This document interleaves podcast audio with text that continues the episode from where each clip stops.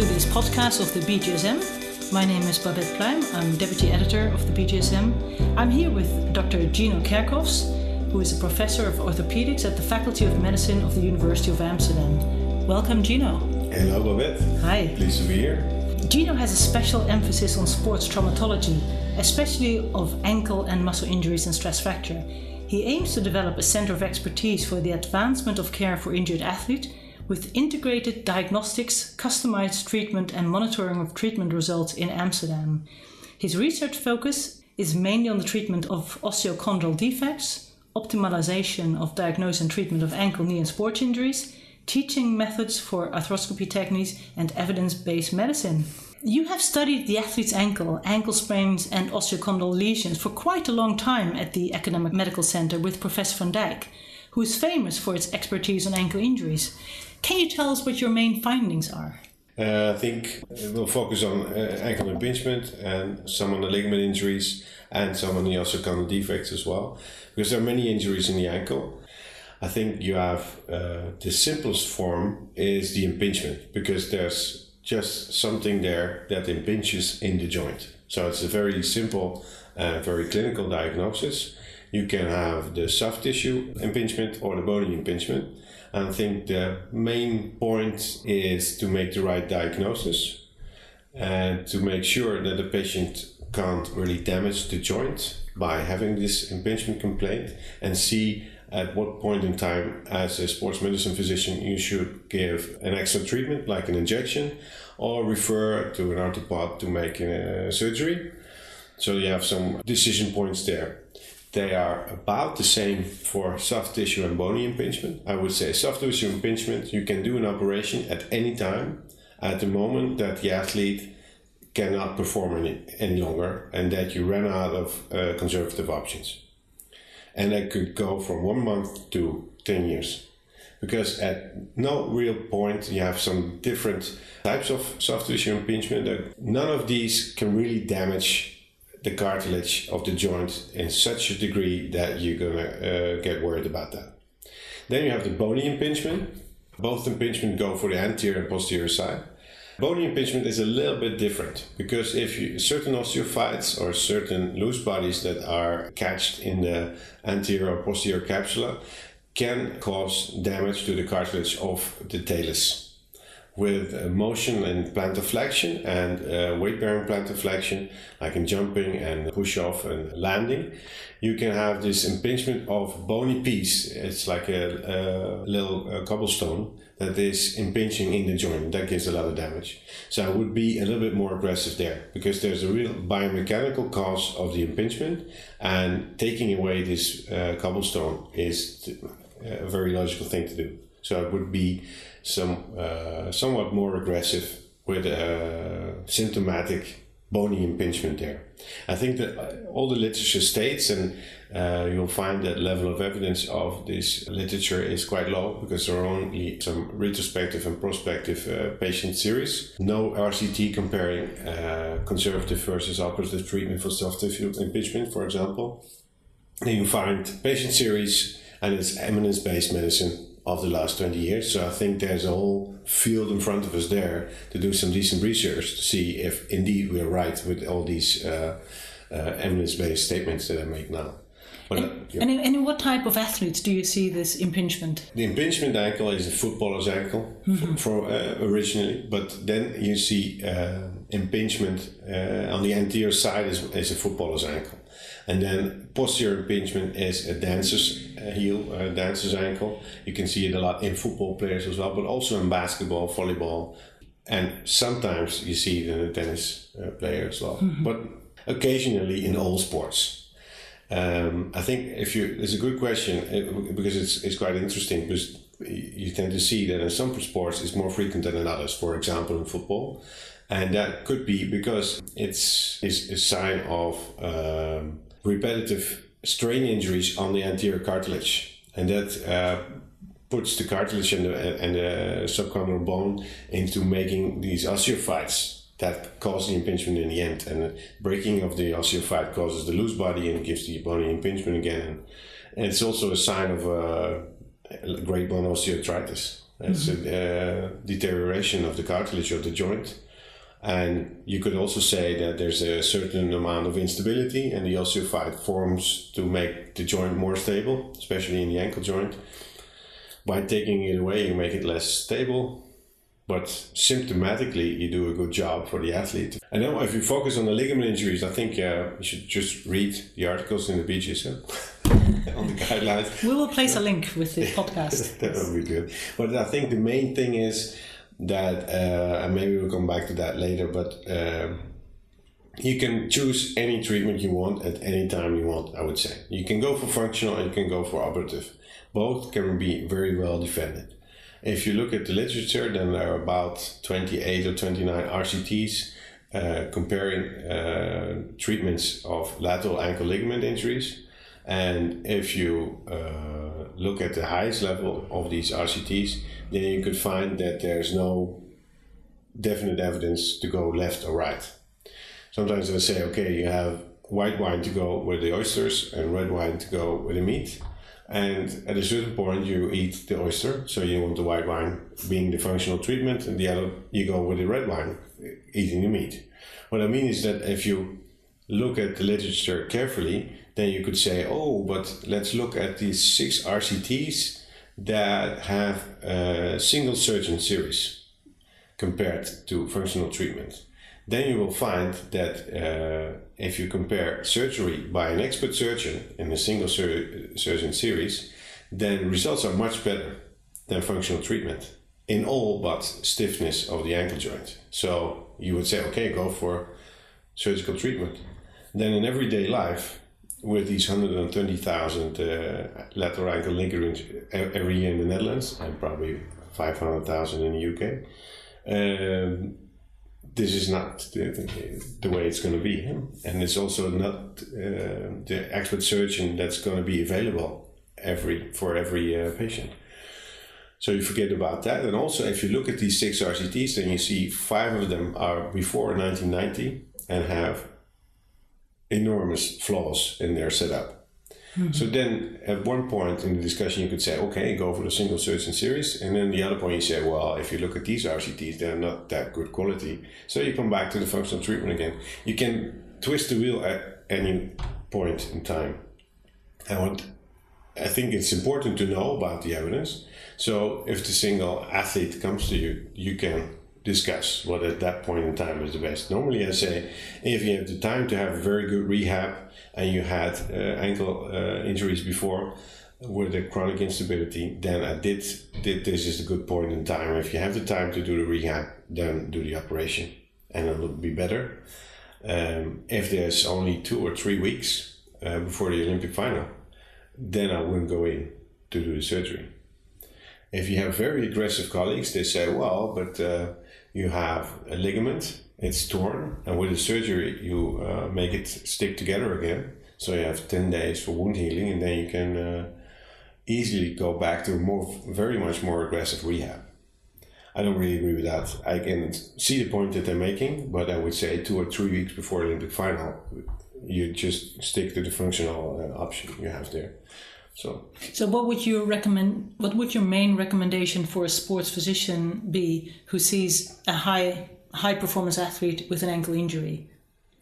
Um, for a, a, a single uh, lateral ankle ligament injury, mm-hmm. you mean? Yes. Then I would say, okay, if there's no medial complaints and there's no cartilage damage and there's no reason whatsoever to think about a high sprain or a syndesmotic injury to do a scope for that, then I would stick to functional treatment if there's any of these other diagnoses that you think of, then you could be more aggressive. If you think of a syndesmotic injury, then I would be more aggressive to do uh, uh, in an high-end athlete. I would be more aggressive to do an anterior ankle arthroscopy to check the syndesmotic instability, check for impingement in the syndesmosis that can give repetitive impingement complaints on the anterolateral side, and maybe uh, discuss to do uh, tightrope fixation, for example. That's a little less rigid fixation as we were used to with the screws, but could allow a more aggressive rehab. It's debatable. Okay. I'm not so aggressive, yeah. as you know. Okay, yeah. Okay, and you said that there was a third ankle injury. Yeah, I would say then if, if you if you group them, then maybe go for osteochondral defect as being uh, a very important uh, diagnosis. That's often missed in the acute phase because in every inversion injury you have this impact of the anteromedial talus in the uh, anterotibial dome. Yeah? So you have these uh, these cartilage defects that could be a small fracture, could be even a little bit bigger fracture that is missed in the initial phase because of the uh, Ottawa ankle rules. Not uh, the X-ray is not taken because it's not really necessary. Patients don't, don't really recognize the deep ankle pain at the sun point, and then after six months or twelve months, complaints are still there. Ankle shows a little bit of uh, swelling is a bit warmer. You have this anterior synovitis of the anterior capsule, and there's a deep ankle pain um, on weight bearing, especially on uh, on impact weight bearing. That should uh, bring your focus to hey, is am I sure that there's not a cartilage problem there? And if it develops and keeps developing, then uh, there could be uh, a problem um, not only involving the cartilage but also the subchondral bone and then you have this subchondral fracture that uh, keeps developing maybe into a cyst and you have complaints that don't uh, resolve by, by themselves um, so these things are important to uh, maybe uh, do a very early diagnosis if you see a subchondral fracture with a little lift of the cartilage you should even uh, consider fixing that arthroscopically straight away. So I think in the future we would be very much more aggressive in the acute phase with an early diagnosis, maybe with ultrasound and fixing. Um, and then I'm looking into the future with a small glue, the cartilage. So uh, an osteochondral defect does not develop at all. And if you would have 50% of that, then you would see 50% less of these early post-traumatic osteoarthritic ankles that need a fusion uh, when uh, in athletes that when they're 40 you know? that's what we saw very often in, in, football players that by the time that they become a coach when they're 40 or 45 they need a fusion of their ankle and some of them even before and it all started with osteochondral defect and if it, it develops and it's quite big and you didn't treat it then uh, yeah there's no real treatment option instead of you could do a calcaneal osteotomy, but it's all symptomatic and the real definite solution would then be in the end a fusion. So if you go back to the beginning as seeing the inversion injury as the mother of all uh, evil for the ankle, then uh, you, you can develop an impingement, you have the ligament injuries, but you also have these osteochondral defects. And you mentioned osteochondral defects ultrasound? Or would An you ultrasound prefer... to detect is, I think, uh, a little bit modern. Um, but uh, some studies have proven that at least 75 to 80% of the talar dome in an ankle that shows a fair amount of plantar flexion can be visualized. Do you use it yourself in the academic medical center? Uh, we use it, but uh-huh. the radiologists use it. But that would not be the standard diagnosis, right? You would use an X-ray or a CT scan, or I think on the X-ray you could rule out that there are uh, fractures and that there's a very strange uh, bony configuration, but not much more. Mm-hmm. The uh, suspicion of a possible osteochondral defect could rise after uh, an X-ray, especially uh, an AP view with a heel rise. But we don't really use it anymore, to mm-hmm. be honest. It's very academic mm-hmm. because I would always want the CT scan then in that thing. And then it's another discussion. You want a CT scan or an MRI scan? I think for the simple orthopedic surgeon, uh, CT scan is easier to understand. So let's uh, stick to the foot. You also okay. have the uh, interest in uh, stress fractures, yeah. especially the metatarsal uh, 5 fractures. What are your main findings in this area?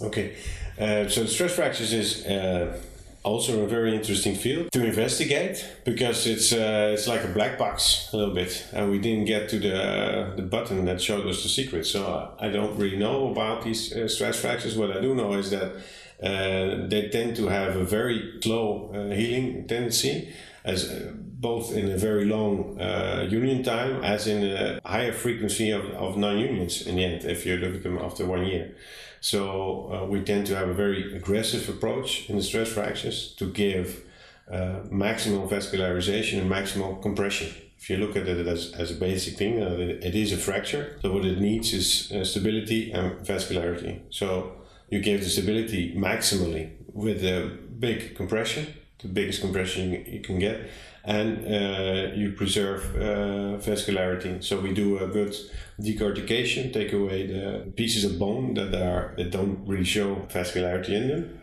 and then we put some uh, cancellous bone as well. So we have the maximum of biology there as we think it is.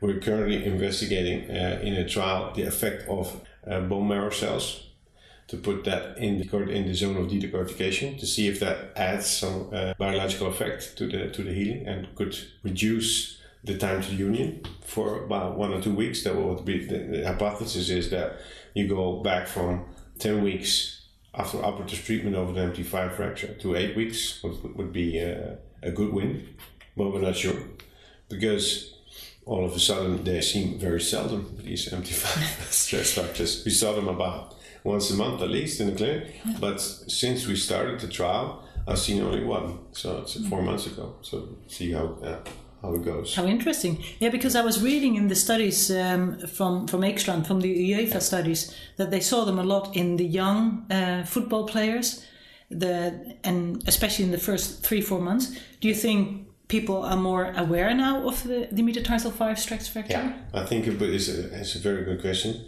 Um, I think we, uh, together with the Simon Goedegebuure, we looked at uh, MT5 stress fractures in the Premier and First League in, in the Netherlands mm-hmm. uh, two and three years ago. We came uh, up with about the same uh, numbers as uh, Ekstrand did. The analysis from both studies does not really allow firm conclusions. But what I do think is that the shoe type it doesn't really come out. But in, in the in the eminence base it's always that there's the new shoe types with, with the new uh, buttons on the shoes.